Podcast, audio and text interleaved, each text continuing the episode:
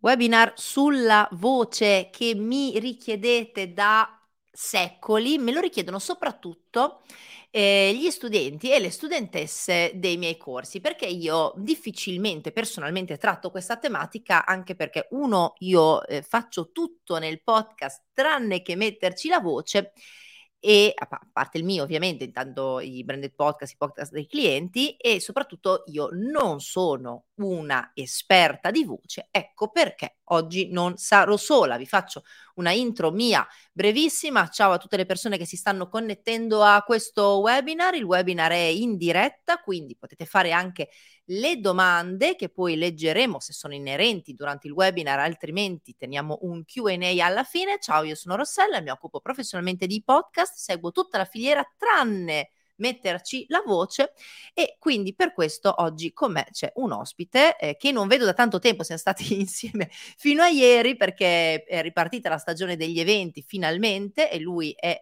presente un pochino ovunque un po' come ospite, ma anche spesso nella sua versione di speaker. Ecco a voi Mario Moroni.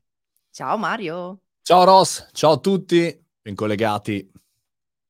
Ciao Mario, quanto tempo? Ci siamo visti ieri, l'altro ieri, ci vediamo sempre e ci vedremo ancora per un sacco di eventi, perché tu appunto un po' come ospite, un po' per il libro che è appena uscito, di cui poi parleremo dopo, un po' anche per la tua figura di speaker, tu bazzichi gli eventi.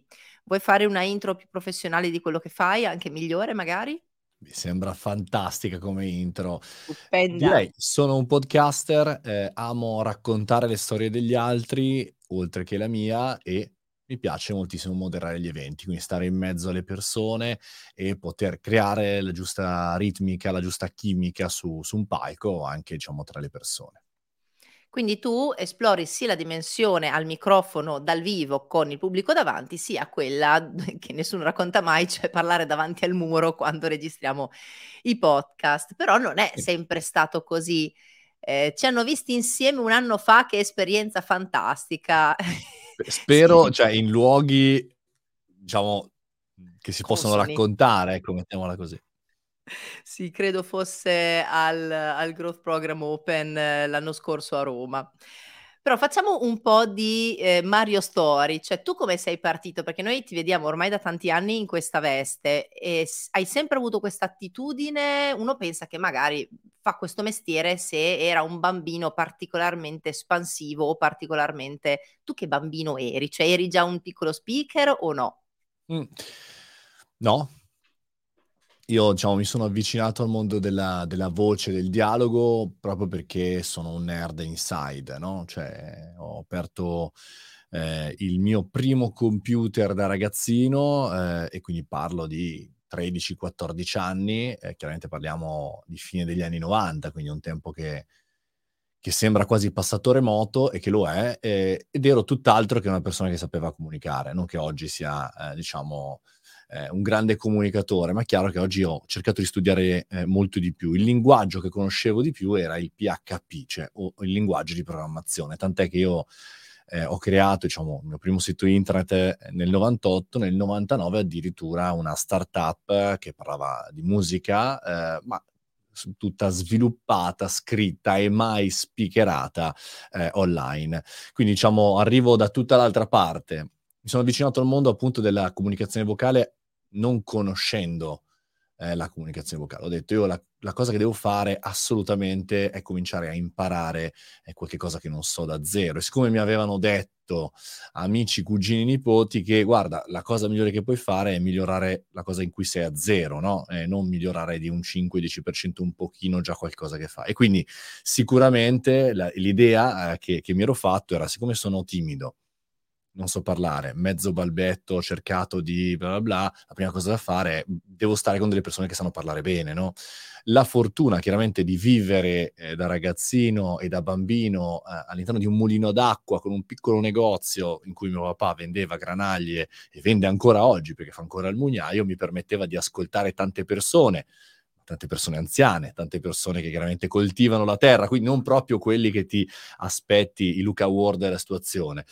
Però intanto avevo capito che chi riusciva a parlare bene riusciva anche a vivere bene. E quindi ho E qual è cominciato stato il il primo passaggio effettivo? Cioè, c'è stato un provino, c'è stato un corso prima, cioè qual è stato il primo incontro effettivo col microfono dal vivo o dietro le quinte, insomma?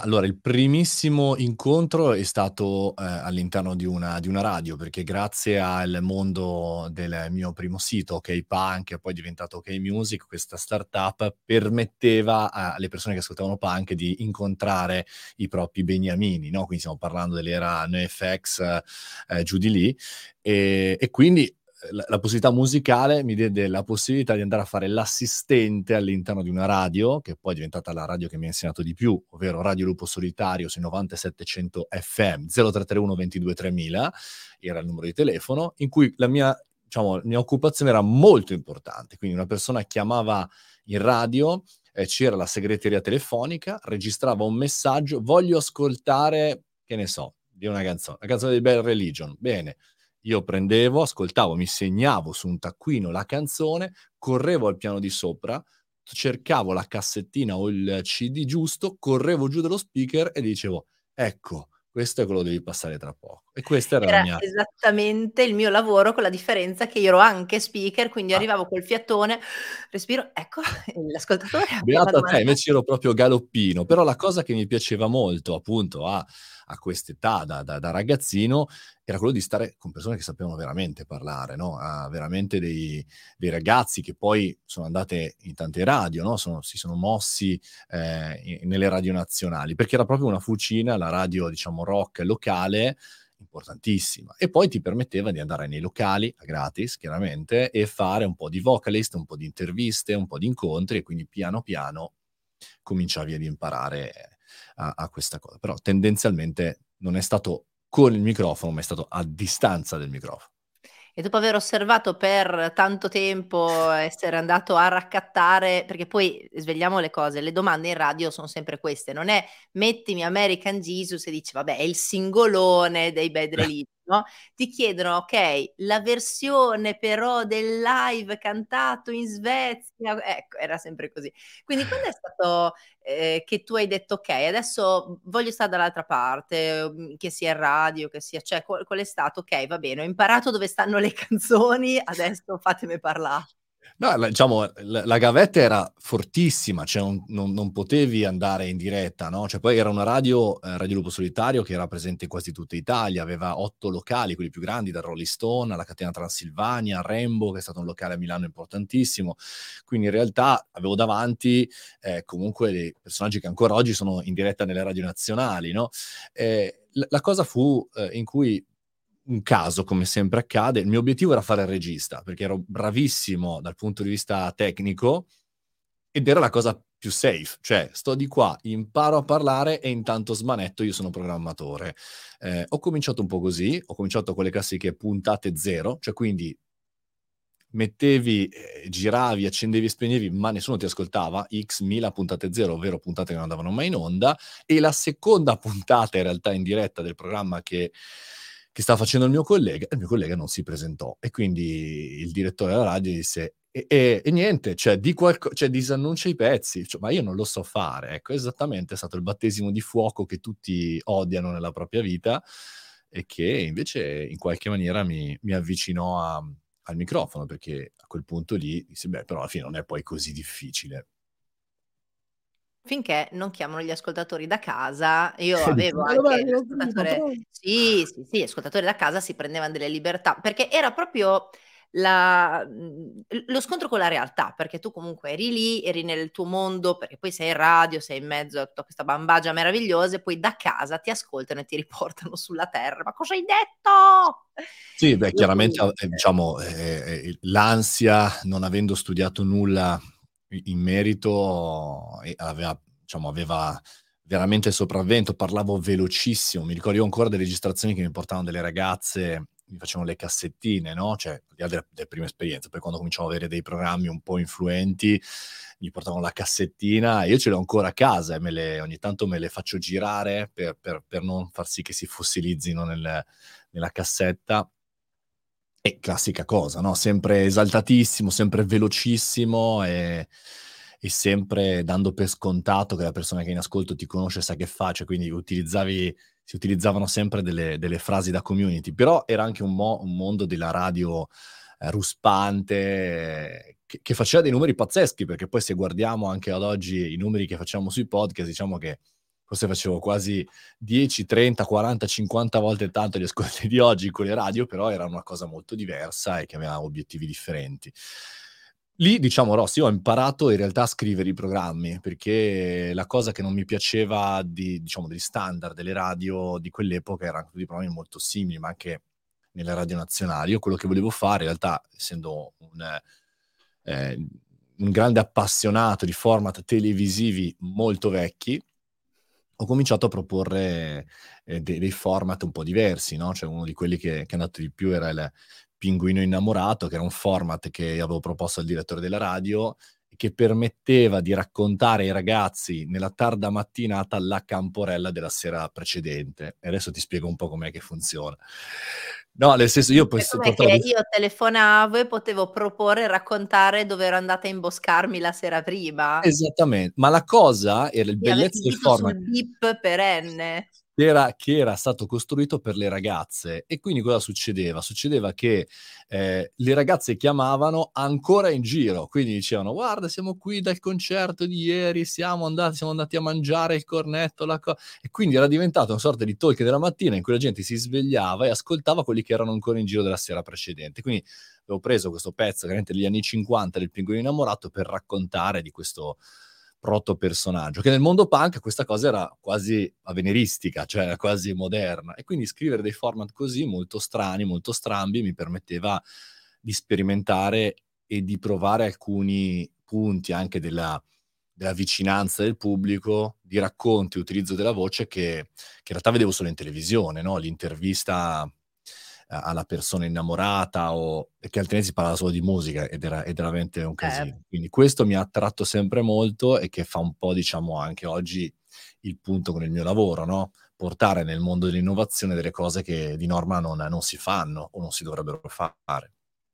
Mi hai lanciato tre input, secondo me, fondamentali che sono anche la base un po' di, di tutti i nostri discorsi di oggi, cioè io sapevo che nel momento in cui chiamavo te, chiamavo uno speaker e non un doppiatore, come tu giustamente hai detto, io mi sono formato eh, sulla strada, nel senso la, nella radio e, e, soprattutto hai tirato fuori il discorso del come scrivevi questi format, che poi ovviamente come ci approcciamo al microfono dipende anche cosa ci siamo preparati davanti, perché magari un testo troppo rigido ci rigidisce, un testo troppo a braccio se non siamo smart in quel momento sull'argomento è un po' troppo poco. E poi hai parlato di ritmo, cioè tu dicevi io parlavo molto veloce, cosa che tutti quanti facciamo perché quando andiamo davanti al microfono non ci rendiamo conto che non c'è il video e quindi tutto deve essere più scandito e intellegibile. Allora, partiamo dal primo di questi tre concetti, cioè non per forza, ora, ovviamente il tuo lavoro non è quello del doppiatore, quindi per forza la formazione non doveva per forza essere quella delle scuole di doppiaggio classico votate al teatro, alla televisione, al cinema. Un problema che tante persone si fanno e che mi pongono tutti i giorni è ma dovrei fare un corso di doppiaggio? Eh, dovrei fare qualcosa per la voce? Cioè, tu cosa hai fatto per, a parte dire, ok, va bene, non c'è il mio collega, oggi lo faccio io e proporre certo. dei format, cosa hai fatto per migliorare, oltre ad ascoltare te stesso e gli altri a, a morte? Beh, eh, ascoltare me stesso sembra banale, ma è la cosa che poi la maggior parte delle persone non fa e che in realtà ti aiuta di più. Eh, guarda, ho googolato online, ho chiesto degli amici che facevano veramente questo mestiere di doppiatore, ehm, che non era il mio, io non volevo farlo, cioè io già, nel senso, mi, mi, eh, perché anche qua c'è una, un bivio ben importante, no? Cioè o fai l'interprete, l'attore, doppiatore, cioè quindi studi per essere tante cose differenti e dai una profondità di conoscenza molto importante, oppure cerchi di costruire come dire, la dico brutta, un tuo personaggio cercando di migliorarlo, cercando di arrivare il più possibile all'obiettivo, no?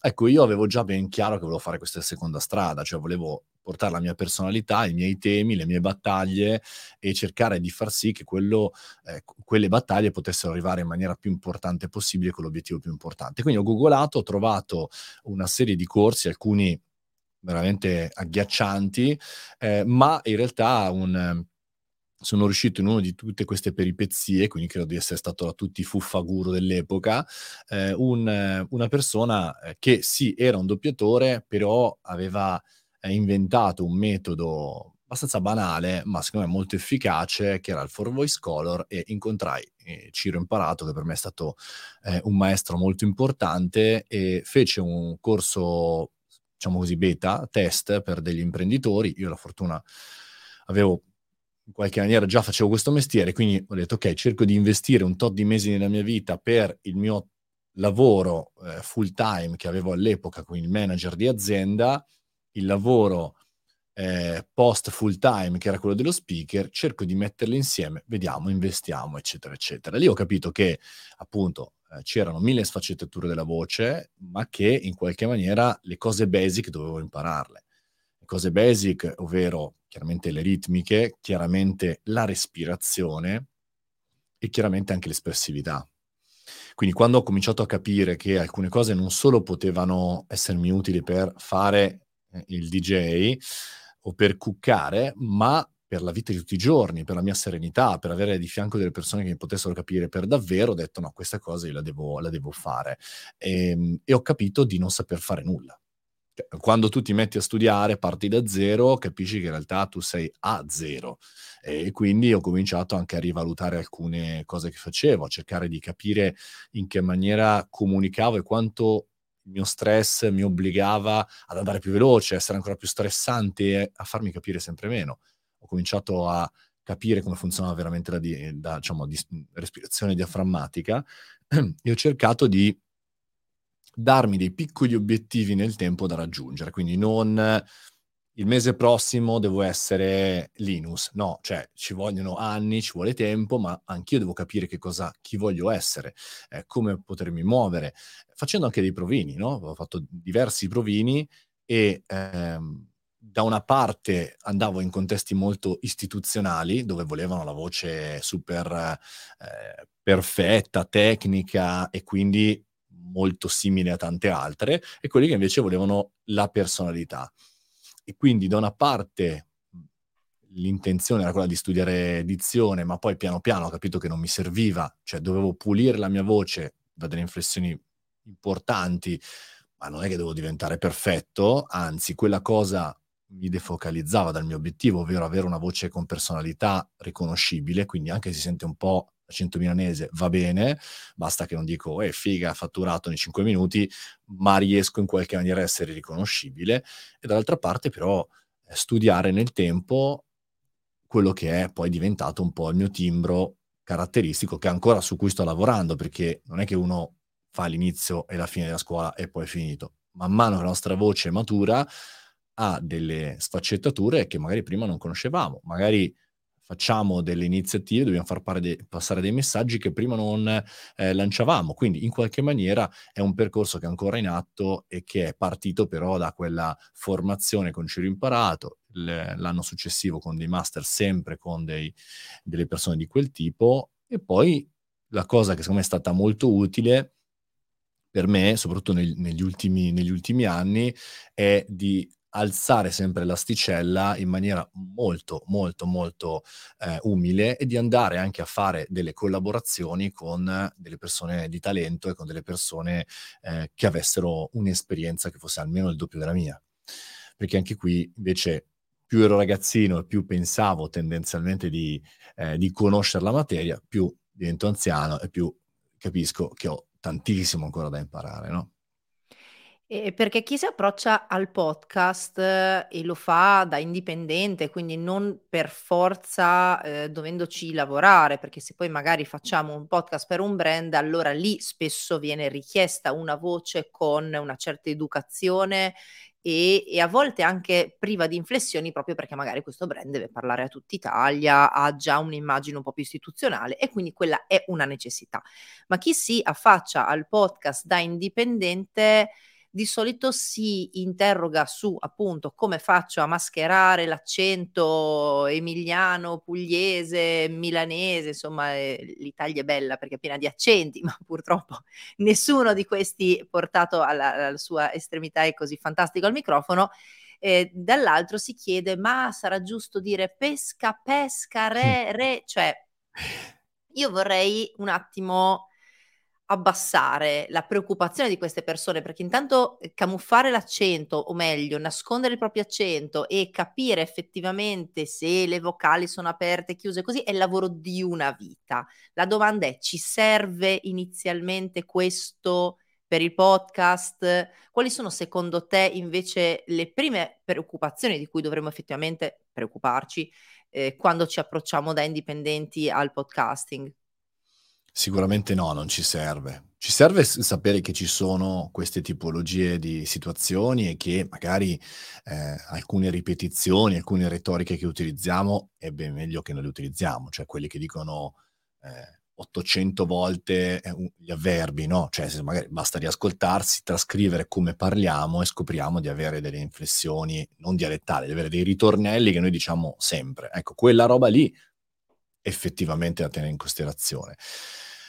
Ma anche qui sono due lavori diversi, cioè nel senso è, sono proprio due lavori differenti, un po' come se paragonassimo l'attore eh, di teatro a chi fa stand-up comedy.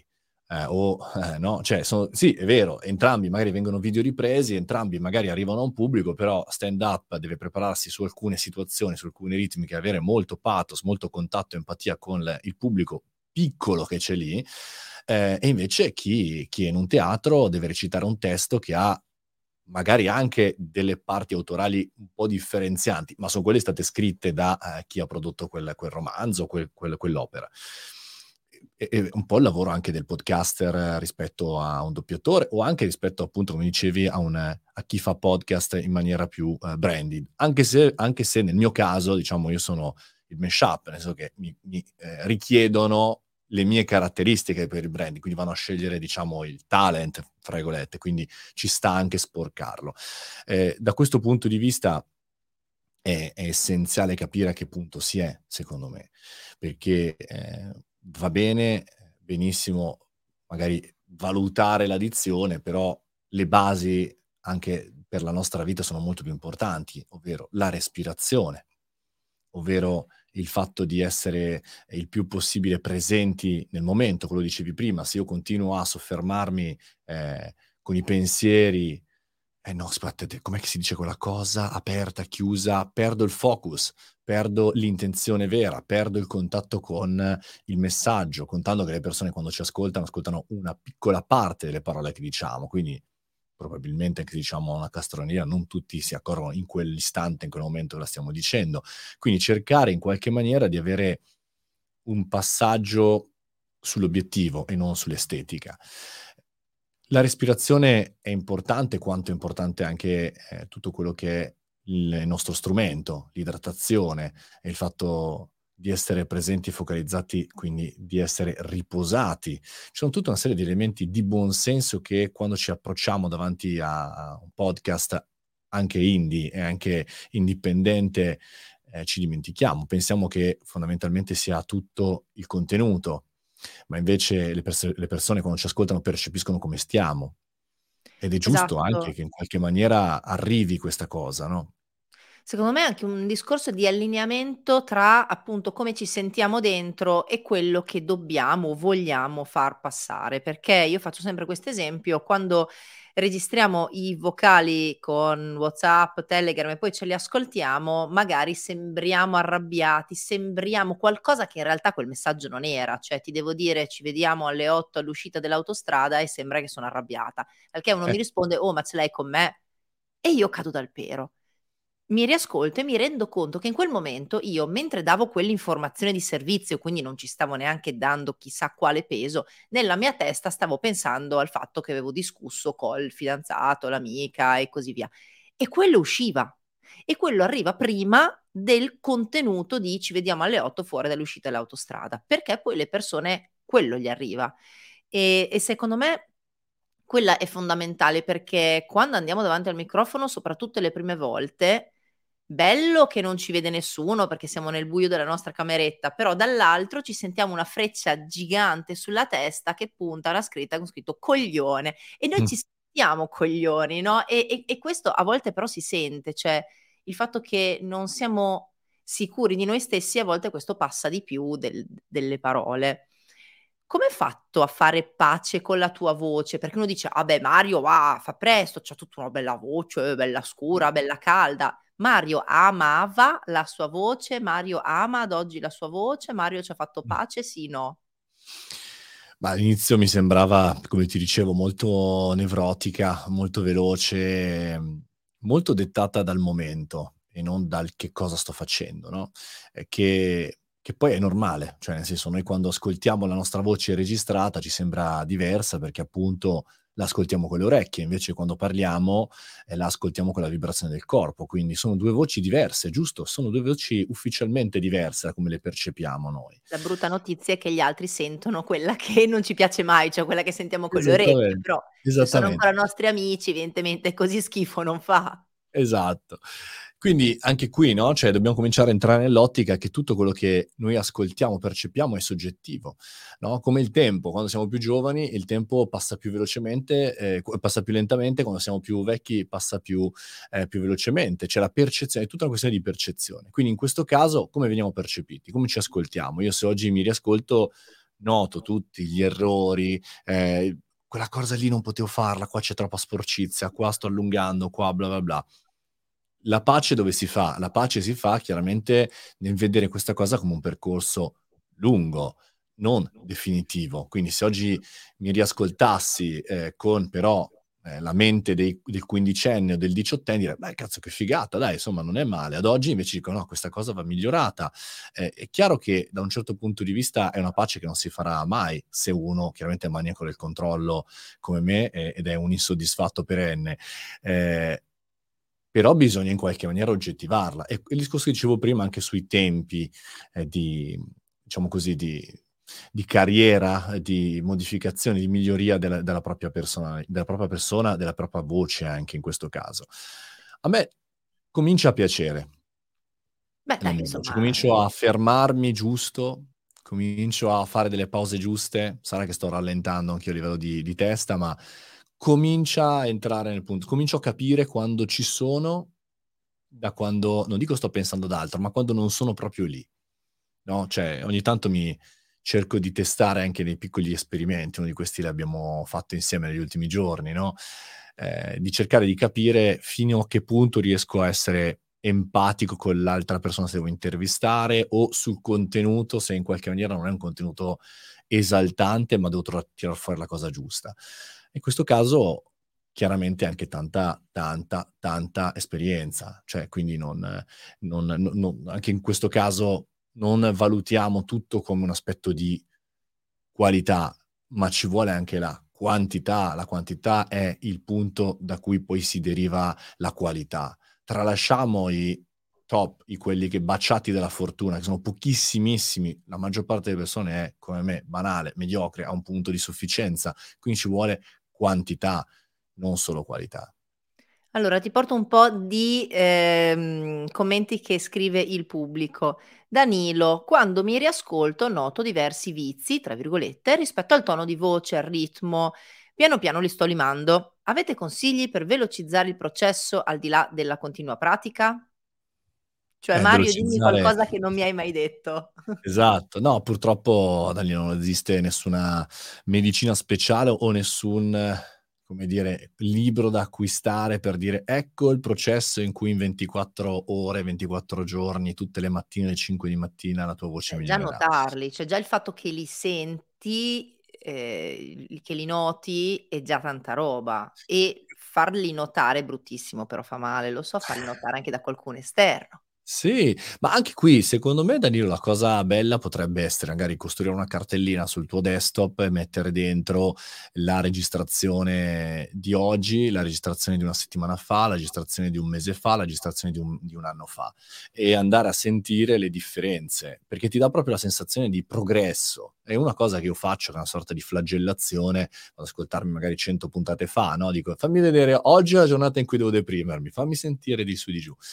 Che era bello l'FM quando noi non c'eran le repliche, cioè era proprio l'FM così in diretta che tipo è Esa come l'acqua sotto i ponti, se la stavi guardando bene se n'è andata. Quindi la prendevi anche un po' più come dire, è vero che dall'altra parte c'eran gli ascoltatori che non mancavano di telefonare farti notare che hai sbagliato l'anno del disco perché non è uscito a dicembre, è uscito a gennaio. Però, ehm, ci andavi con una tranquillità, mhmm, relativa, diversa. Ora noi tutto quello che facciamo rimane. È qua che Sì, però chi se ne frega, cioè nel senso perché va bene riascoltarci o meno, ma noi abbiamo il focus sul futuro, non abbiamo il focus sul passato. Cioè ci lo utilizziamo e lo dobbiamo utilizzare con cautela per un esercizio, dopodiché bisogna guardare anche la prospettiva, no, cioè darsi qualche in qualche maniera dei passaggi. Poi io mi salvo sempre in corner dicendo: "Comunque le persone amano anche i miei difetti." Ed è quello il mio scopo, cioè altrimenti c'è l'intelligenza artificiale, no, cioè ho ho il doppiatore perfetto. Le persone si quando faccio il caffettino podcast si innamorano anche di quando ho il raffreddore, quando la tosse, quando dico la cavolata, quando sbaglio, è quella roba lì, perché se no, cioè che cosa fa di noi gli esseri umani, no, cioè il fatto delle nostre caratteristiche che possono anche essere dei difetti o dei piccoli inciampi. In quel caso sono vivo, sono lì per te. Eh, se no son bravi tutti, faccio una puntata l'anno, la faccio perfetta, ci piego un mese, wow, bellissimo. A te non ascolta nessuno, però cioè nel senso non ha valore. Ecco, invece secondo me il valore umano di ehm, di fare un percorso è la cosa che ti rende unico da questo punto di vista. Poi c'è Romina che invece ci porta una sfumatura diversa, ma la facciamo tra un attimo. Ehm, Igor invece: "Come si riesce a far sentire meno che si legge?" Cioè, ehm, ovviamente dipende secondo me anche molto da quello che ti prepari. Tipo io non leggo quasi mai, io faccio dei post-it oppure un un elenco di punti, quindi io non ho la problematica del fatto di leggere. Poi magari ho la problematica di metterci dei filler tipo "uh, uh, uh", cioè di metterci delle parole che vadano a riempire il tempo che il mio cervello deve usare per pensare a quello che devo dire. Ehm, però se siamo davanti a un testo scritto, mhmm, più o meno interamente, come fai tu Mario a dissimulare? Interpretazione e grosse pause, ehm, soprattutto con i podcast quelli un po' più importanti, come ho fatto durante la pandemia per Pfizer o ad oggi faccio anche per BASF, che che io devo necessariamente leggere alcune frasi, cioè no no non posso prendermi il rischio di dire un tal farmaco, una tal composizione o meno in maniera così improvvisata, no, è anche sbagliato. La possibilità di sapere interpretare e quindi in qualche maniera di leggere un messaggio, ma que di portarci un po' di sporcizia nostra è la cosa che funziona, no, cioè quella tentennamento che che è normale quando parliamo senza senza leggere. Ci vuole esercizio anche lì in realtà, nel senso che le pause, gli stop ci danno la possibilità anche di riavvolgere il nastro, tagliare in mezzo quelle parti chiaramente, ehm, di buco e di mettere insieme tutto per far sì che diventi qualche cosa di di completo. Se dobbiamo leggere un testo dall'inizio alla fine, perché questo era l'obiettivo. Se invece dobbiamo in realtà seguire un copione e non necessariamente dire parola per parola, lettera per lettera, numero per numero, come invece capita in quel in quel podcast dove devi dire quei numeri, allora van benissimo delle mappe mentali, vanno benissimo, ehm, degli appunti. Qua chiaramente dipende un po' dalla nostra, ehm, abilità e dalla nostra abitudine. A me piace molto utilizzare le retoriche, no, cioè se io mi devo collegare da un punto a quell'altro, so bene che devo accendere alcune cose che utilizzo spesso come retorica e degli ancoraggi, come faccio nelle conduzioni dal vivo, perché anche dal vivo sei davanti a un pubblico e non è che devi leggere, no, per passare da una da un concetto a un altro, da, virgolette, "un foglio" a un altro, devi metterci dentro della retorica di collegamento, no, devi metterci degli ancoraggi, devi metterci delle ripetizioni che servono per alleggerire il contenuto e per continuare a parlare senza doverti fermare o o dire: "Ehm, allora ecco questa roba qua la togliamo e ci mettiamo dentro delle cose di esperienza che sono appunto queste retoriche."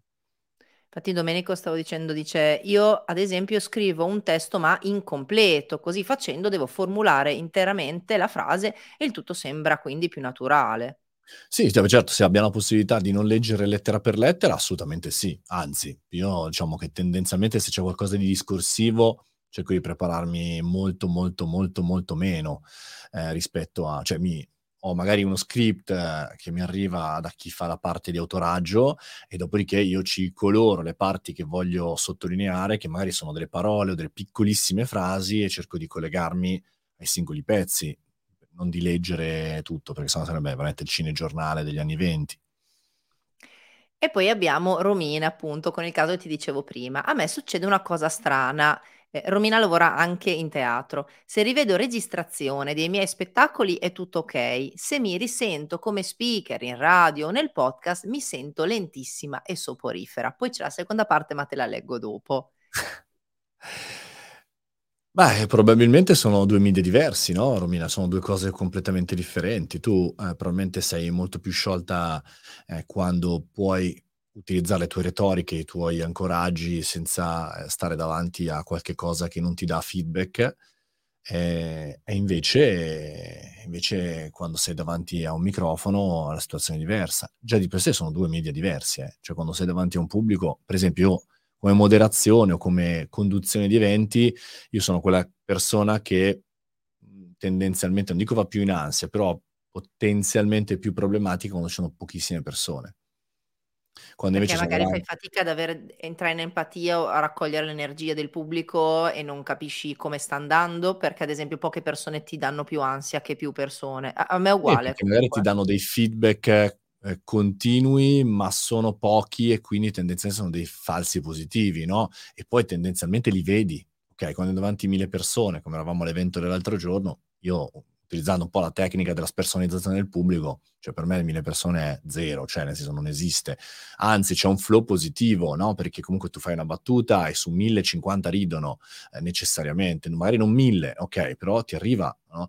E, e secondo me è un po' la logica anche credo, non so, non conosco bene Romina, ma di, la sua, no? Cioè se sei davanti a un pubblico comunque hai dei feedback e sei quella, in quella caratteristica sei capace di gestirli perché è un po' casa tua e quella cosa ti gasa, anche ti dà entusiasmo, ti dà eh, la giusta attenzione, e invece quando sei davanti a un microfono o in radio dove è totalmente ancora un'altra cosa, allora lì la situazione cambia, i tempi sono molto più contingentati, ci sono i secondi, ci sono delle ritmiche, c'è un'altra voce che ti dà il contraltare, quindi devi entrare anche in chimica con quella roba lì. Io, per esempio, nella mia esperienza M2O ho cambiato tanto della mia conduzione anche dei miei podcast, perché grazie a Albertino, grazie a quel lavoro sulla nuova radio, in realtà sono passato da fare un intervento do, sullo stesso contenuto da 4 minuti a un minuto e un minuto lo devi scrivere bene, lo devi esercitare bene, eh, quindi che è diverso, è assolutamente diverso, caratteristiche diverse, media diversi e, e quindi bisogna imparare anche lì. Una cosa che vedo fa molto la differenza quando le persone si approcciano al microfono podcast, quindi sono da sole, magari siamo in studio, io sono di là in regia, quindi la persona è in studio e sento che non sta parlando a nessuno, cioè io gli chiedo a questa persona, ma a chi stai parlando? Quindi queste persone guardano il vuoto, perché hanno davanti fondamentalmente o uno schermo, un iPad o il vuoto, guardano il vuoto e non parlano a nessuno. E l'effetto di, mio che ascolto di là è, ma a chi sta parlando questa persona? Quindi a questa persona io di solito dico prova a immaginarti qualcuno, io, tua mamma, tua sorella, un pupazzetto, qualcosa, vuoi un oggetto davanti, parla all'oggetto. Io in radio ho parlato alla pianta di mimosa finché la pianta di mimosa non è morta, cioè molto presto, e poi ho parlato a un pupazzetto che si trovava nell'Happy Meal del McDonald's.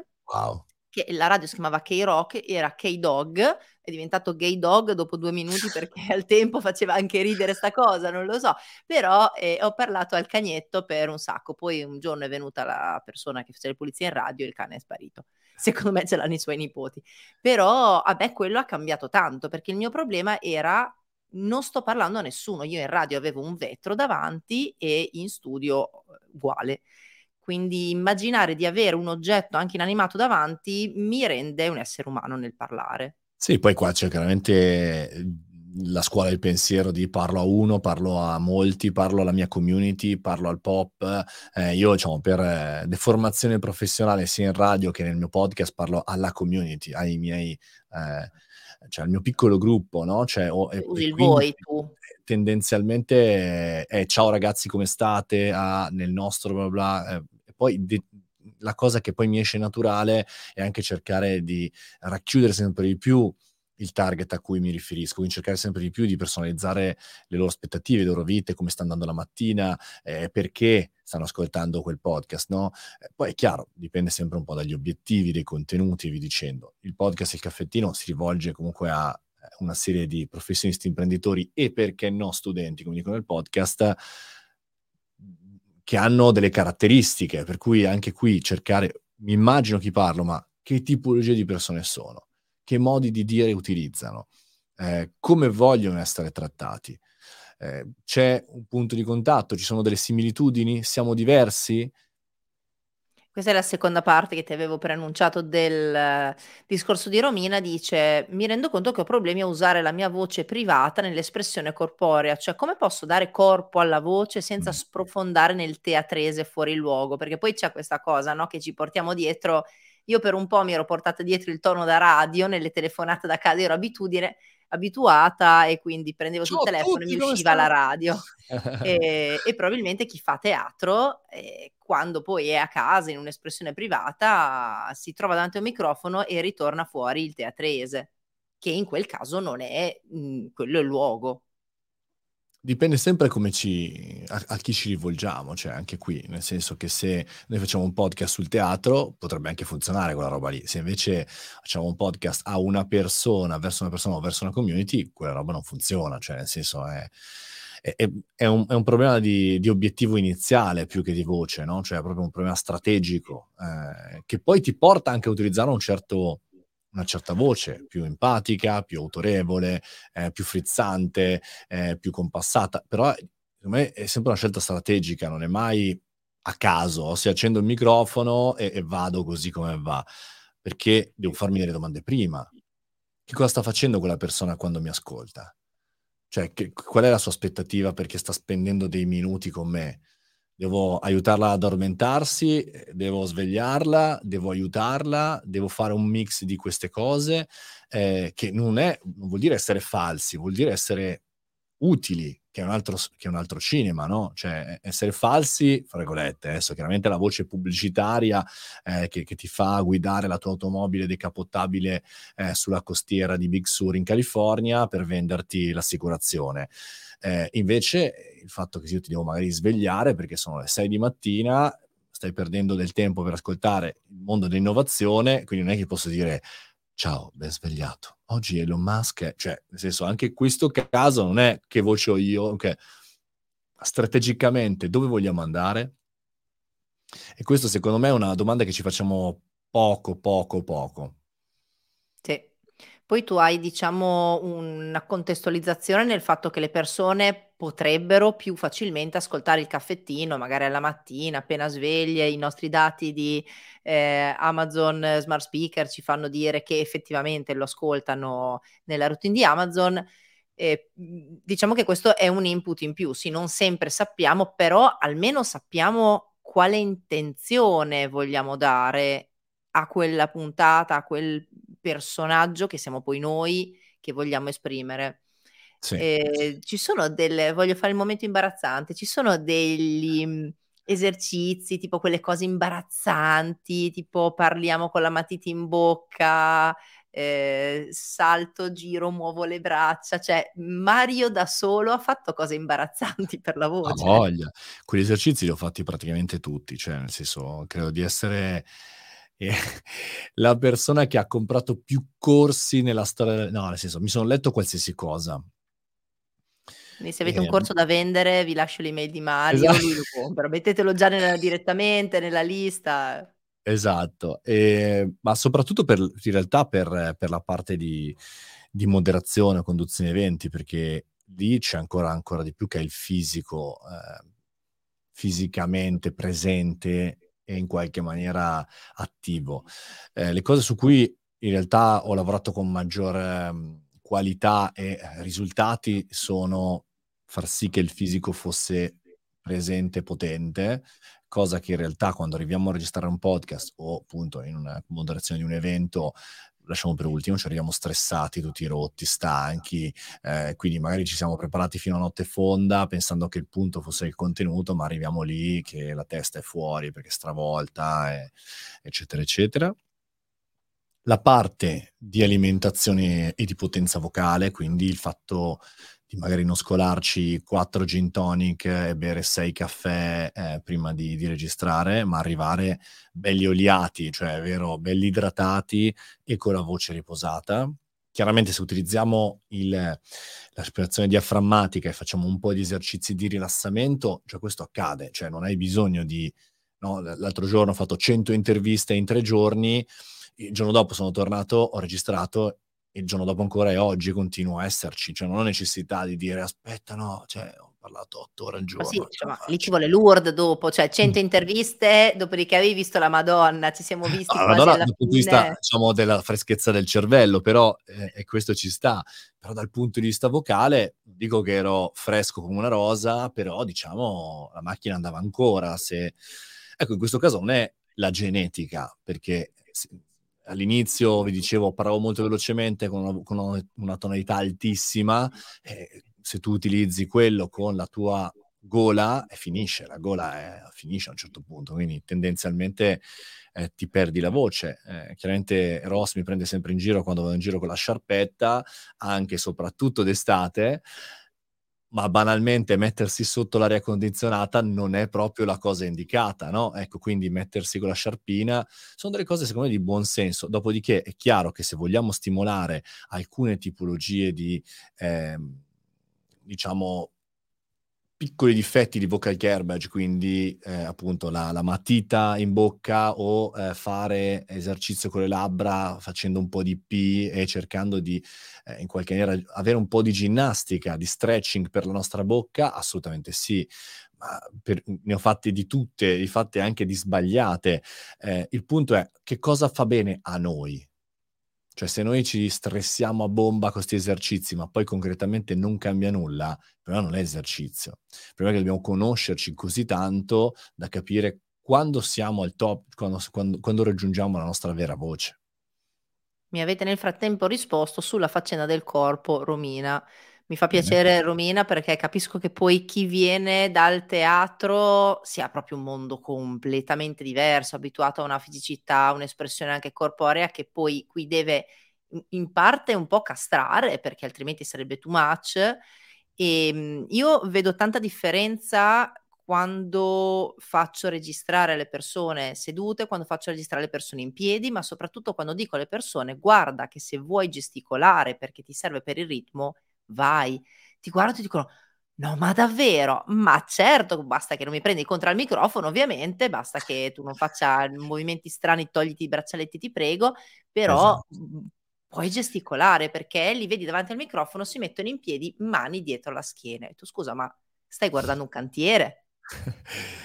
No, hai perfettamente ragione. Questo è un punto importante, cioè noi quando dobbiamo registrare dobbiamo essere nella nostra situazione migliore. Quindi se siamo italiani eh, e ci piace sottolineare e ci permette, come in questo caso, di prendere le cose, dirle e cacciarle dentro il discorso, fatelo, cioè che problema c'è? Dobbiamo in qualche maniera essere più eh, confident, naturali, ditelo come, come, volete, ma dobbiamo stare bene. Cioè il punto è che secondo me sottovalutiamo tanto che le persone quando ci ascoltano percepiscono se stiamo bene o no.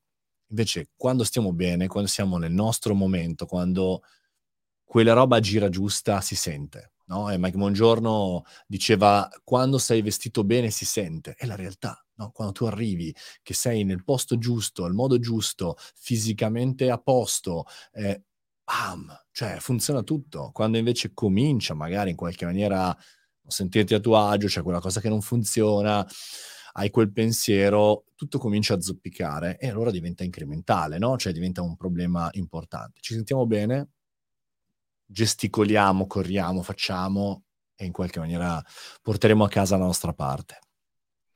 Allora, io intanto ho fatto apparire a schermo, per chi vede, chi ascolta invece ascolterà questo, ascolta il caffettino di Mario Moroni su Spotify. Volevo parlare un pochino dei tuoi progetti, eh, quindi il caffettino, il caffettino inizia mille e quante puntate fa? Guarda, aspetta che ti dico il dato aggiornatissimo, che sto registrando la puntata di domani e che la puntata di domani sarà il 1377. Minghia. Ok, minghia. 1300 77, eh, 1377 puntate fa, com'era diverso il caffettino rispetto ad oggi? Tantissimo, tantissimo. Tantissimo perché innanzitutto non sapevo neanche che cosa fosse un podcast cinque anni fa, no? a parte non lo sapeva nessuno probabilmente, cioè nel senso che era un qualche cosa che eh, facevo per eh, aggiornare degli amici su delle notizie. Quindi pensavo di mandare un messaggio a questi amici e quindi punto. E quindi era questo e già, già funzionava. E poi anche dal punto di vista della costruzione non, avevo, non mi ero ancora innamorato del processo di avere una scatola chiusa, dei minuti che sono sempre gli stessi, dei, un format vero e proprio, che cambio costantemente. Ti aiuta, cioè ti aiuta a sapere che hai un minutaggio che è tassativamente Beh, quello, sì. perché io le prime vo- la prima cosa che ho notato, ho detto ma che è davvero? Noi ci siamo conosciuti, tra virgolette, le prime volte su Clubhouse. Io quindi sono andata a vedere il caffettino, al tempo si chiamava solo il caffettino, poi ha cambiato il podcast Mario Moroni, adesso il caffettino di Mario Moroni perché è passato sotto il network di One Podcast, quindi insomma è, è sempre in evoluzione.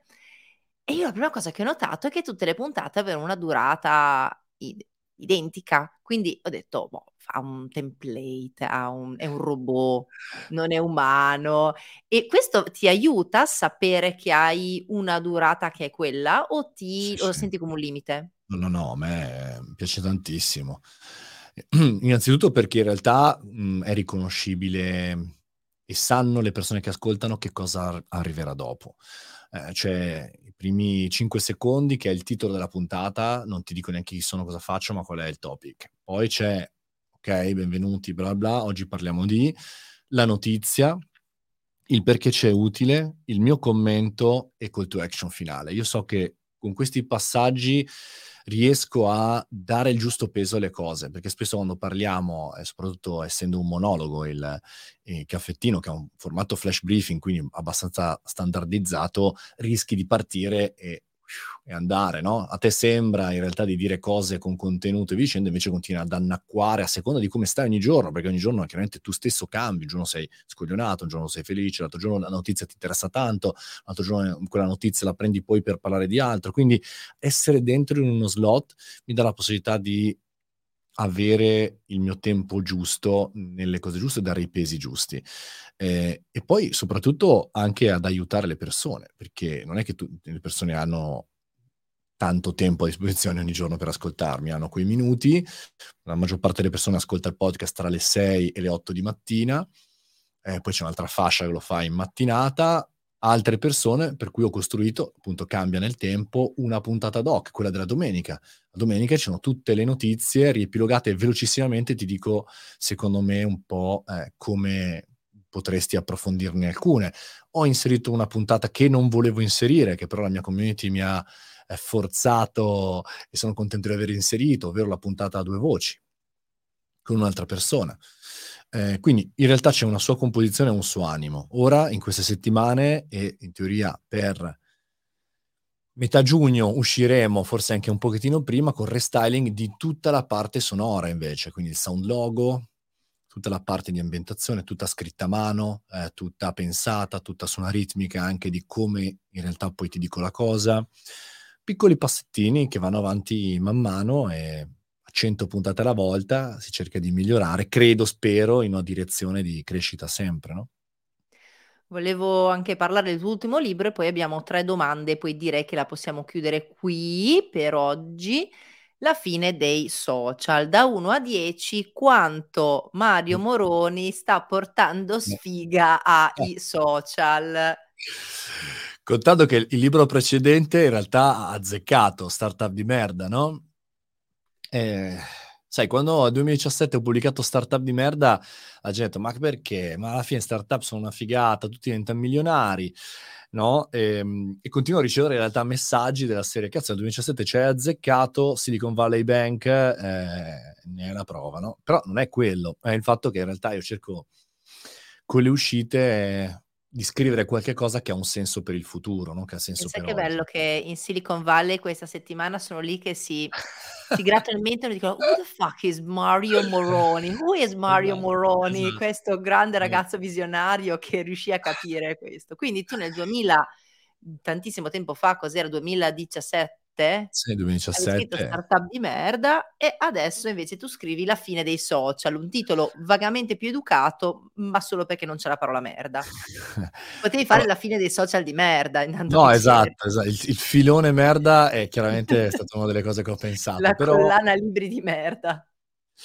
No, è chiaro che è un che è una provocazione, che cerca un po' in realtà di, ehm, trovare la nostra responsabilità in questo mondo, contando che io credo veramente che, ehm, i social media, ehm, siano la fine di un'era, perché perché sono nati, ehm, cercando di velocizzare un processo, dai social network che erano nati in realtà per metterci in collegamento, i social media sono nati per far sì che noi produciamo o e guardiamo soprattutto i contenuti degli altri. Infatti sembra dai numeri che continuiamo ad essere più polarizzati, sempre più persone guardano e non creano contenuti e sempre meno persone creano contenuti sui social media.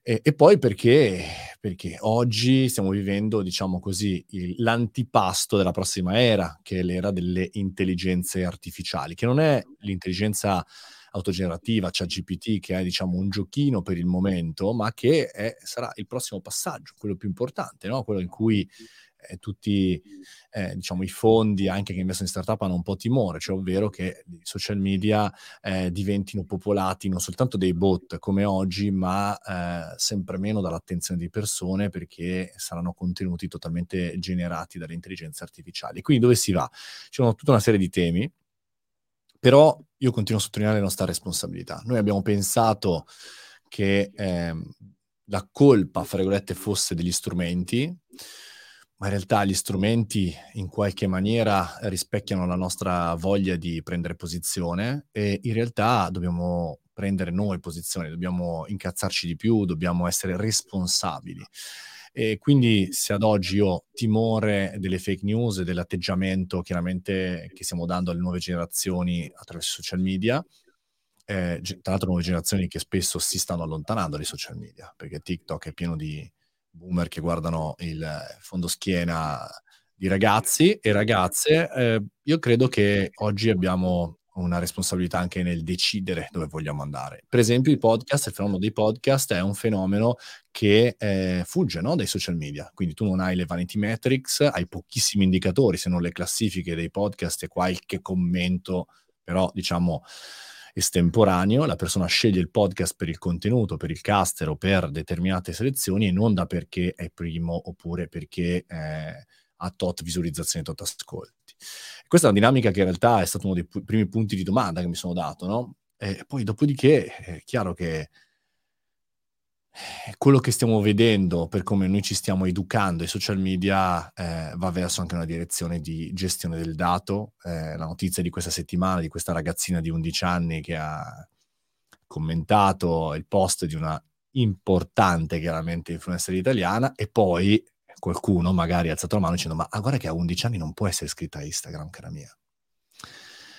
E quindi c'è un problema anche di genitorialità, c'è un problema di attenzione, c'è un problema di responsabilità delle piattaforme, c'è un problema di comunità, c'è un problema del ban di TikTok che sta avvenendo in Montana, in altri stati degli Stati Uniti, c'è un problema politico, c'è un problema economico. Insomma, credo che tutti questi problemi si stiano riducendo, ehm, in un diciamo in una sorta di imbuto dove accadono delle cose, tra cui, anche come ci suggerisce Igor, quello che stiamo vedendo con le inte intelligenze artificiali vocali, che sono ormai super avanzate, no, questa influencer di Snapchat che ha, ehm, girato tutti e tutta la su i tuoi su sua follower base sul proprio canale Telegram, in cui con un bot vende a $1 al minuto le proprie risposte vocali, no, che abbiamo visto con Famous Voices, che è una startup che qualche anno fa aveva sintetizzato Steve Jobs, adesso tutti più grossi, ehm, personaggi, ora lo sta facendo con i podcaster e lo sta facendo anche con gli influencer.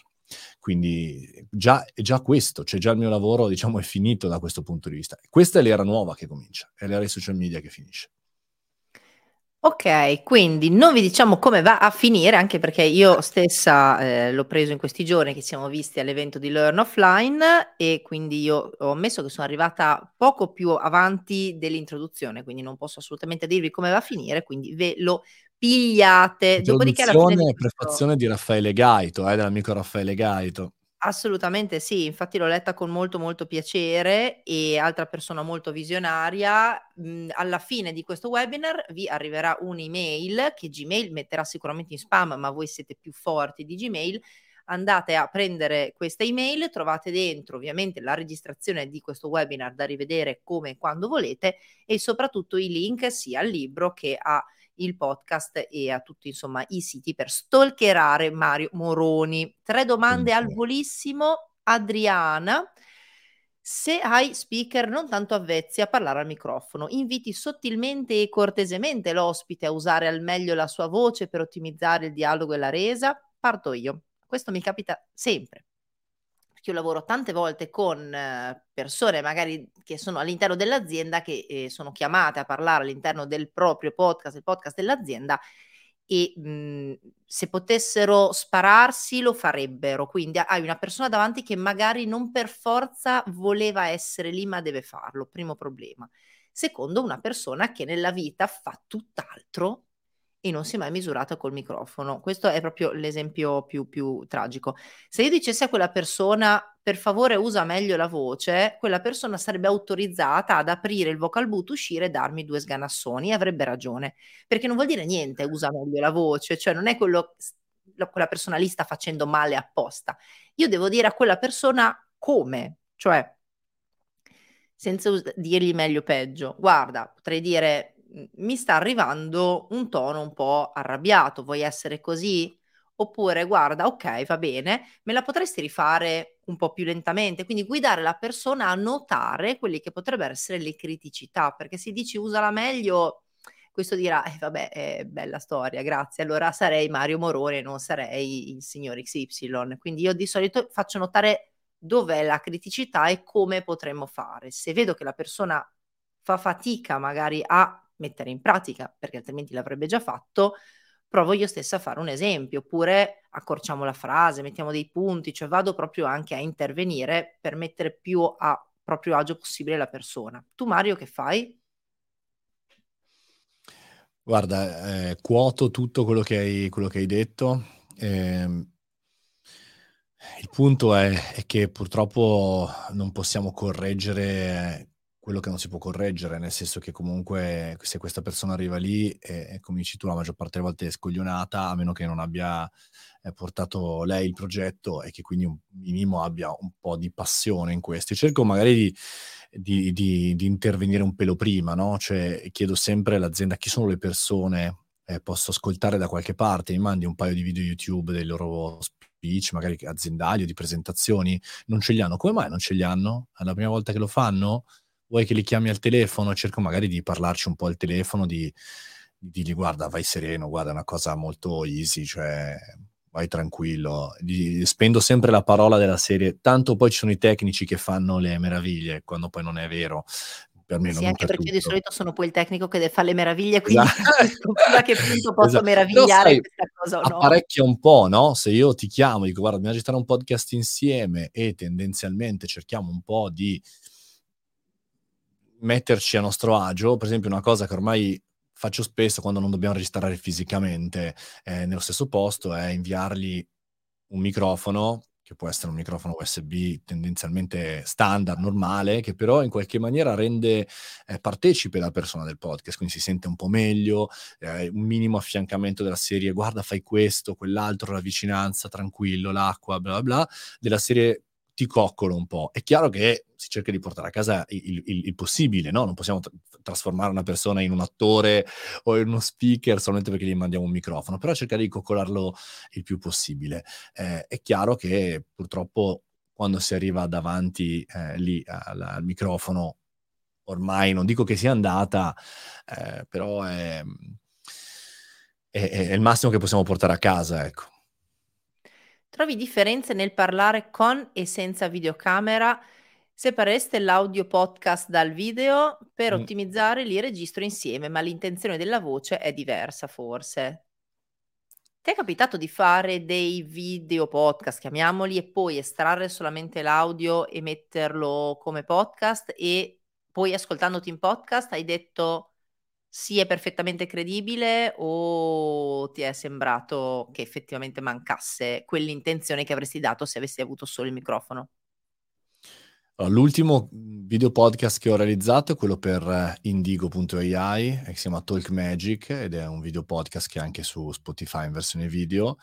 Lì l'intenzione del, del cliente era comunque quello di eh, in qualche maniera far passare il doppio messaggio, però di concentrarsi sulla scrittura, sull'audio. Quindi ci, c'è una troupe, c'è uno studio televisivo con mille inquadrature, passaggi, transizioni, sigle, bla bla però se lo vai ad ascoltare ti sembra molto coerente con il podcast, cioè non ti sembra di, ti mancano dei pezzi perché stanno facendo vedere delle cose. Eh, quindi se vai in quella direzione, secondo me, a meno che chiaramente ed ora come vedete, chiaramente eviterei queste cose, eh, però diciamo che secondo me te la cavi. Eh, se invece fai il discorso contrario, cioè scrivi non per l'audio ma per il video e dopo utilizzi quell'audio lì in un podcast, ecco io tendenzialmente non lo faccio mai, perché ho cioè è proprio, è proprio uno strumento diverso, no? Cioè è un po' come quelli che fanno i video online e, e poi dicono che fanno il podcast perché prendono l'audio e lo buttano dentro, cioè un'altra roba, c'è un altro strumento, come andare in Formula 1 con la moto.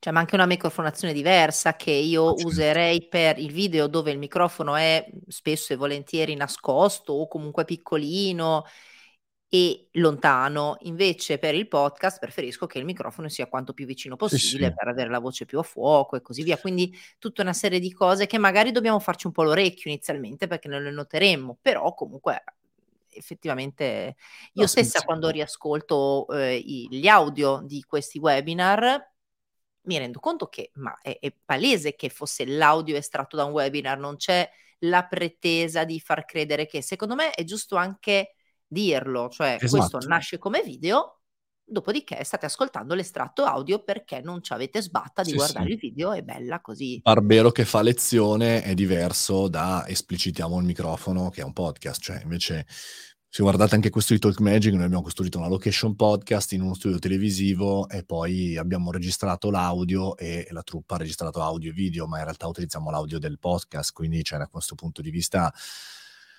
è evidente qual è il messaggio primario. Ecco, talvolta non si è chiari quando si fanno queste cose qual è il canale primario. Ultima domanda e poi mandiamo Mario a bere e a idratarsi. Romina, ci sono dei testi che consigliereste eh, nello specifico per l'uso della voce nella produzione podcast? Uh, uso della voce nella produzione podcast nello specifico? Secondo me non mi è uscito niente. No, e credo che non sia neanche utile leggere un libro da questo punto di vista. Cioè, nel senso che sembra uno di quei libri un po' come fare il podcast in due mosse, come aprire la startup di successo. Cioè, secondo lo me... chiamiamo podcast di merda, lo facciamo e lo chiamiamo Obvio. podcast di merda. Esatto, so che Mario mi ruberà l'idea, ma è lui il trademark sulla parola. Esatto, di merda. Eh, io credo che in realtà eh, dobbiamo prendere il podcast come uno strumento per migliorare comunque la nostra voce, un'occasione per poterci avvicinare. Quindi prendere lo strumento come occasione e non lo strumento come fine, perché lo strumento oggi il podcast c'è, crociamo le dita che ci sarà per sempre, ci, ho già detto un evento in cui era presente Rossella che potrebbe anche non esserci prossimamente, però ecco... Eh, Io ti ho chiamato Mario di Undertaker in quel momento. esatto, cioè nel senso, io prendo in mano la tecnologia così. Oggi c'è, domani non si sa. Quindi eh, c'è il podcast, bene, mi metto a lavorare per cinque anni per migliorare la mia voce. Domani c'è un'altra cosa, bene, mi metto a migliorare la mia skill personale umana su quella cosa lì.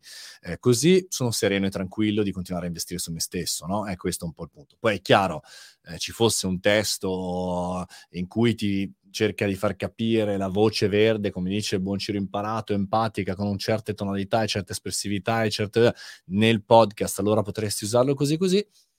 Ci potrebbe anche stare, però secondo me lo leggeremmo in due e in qualche maniera sarebbe inutile per la maggior parte delle persone perché non avrebbero tutto il pezzettino prima. Quindi forse bisognerebbe fare un corso di due giorni in cui Mario e Rossella stanno con voi, vi spiegano alcune cose, ma in 10-20 persone per attuarlo fisicamente, perché se no... E Romina l'ha fatto!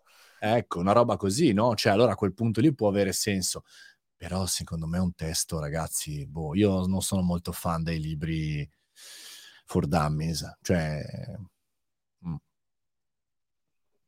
Siete fantastici, eh, quando la prossima? Eh. Mario, ci sono degli appuntamenti in cui ti vedremo e ci sarò tra l'altro anch'io, non cioè nel senso non insieme, però saremo e ci troveremo da qualche parte come sicuramente. Insieme? Come non insieme? Cioè come insieme? No, no, sì, eh, sì. Senso, non è che andiamo insieme, non svelare tutto subito, eh.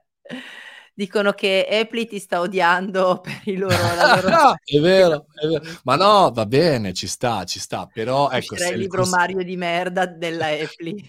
esatto, se la domanda è Mario, cioè tu comprasti il libro e ti dici no, non lo voglio comprare, poi dopo se qualcuno vuole comprarlo può anche comprare il libro come smettere di fumare se sai come farlo o, o compagnia canta, cioè uno può comprare qualsiasi cosa, poi dopodiché...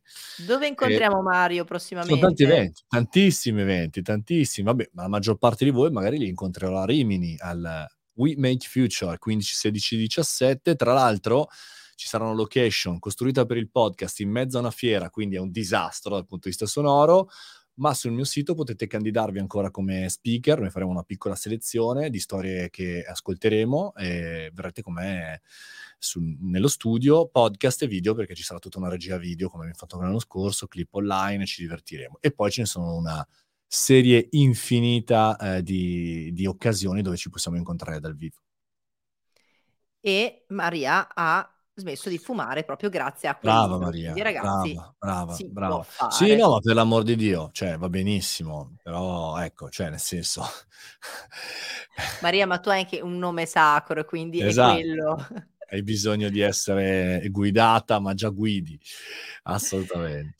Mario, guarda, io ti ringrazio tantissimo, è stato un super mega stra iper piacere, webinar per nulla facile perché eh, non è che si può spiegare quello che si prova col corpo così in due parole, quindi grazie per tutto quello che hai fatto e noi andiamo a trovarti su quelli che sono i tuoi siti, il caffettino e la fine dei social, su cui non spoileriamo la fine, anche perché eh, me lo devo leggere in questi giorni. È stupendo. Grazie, grazie, grazie Ross, grazie a tutti.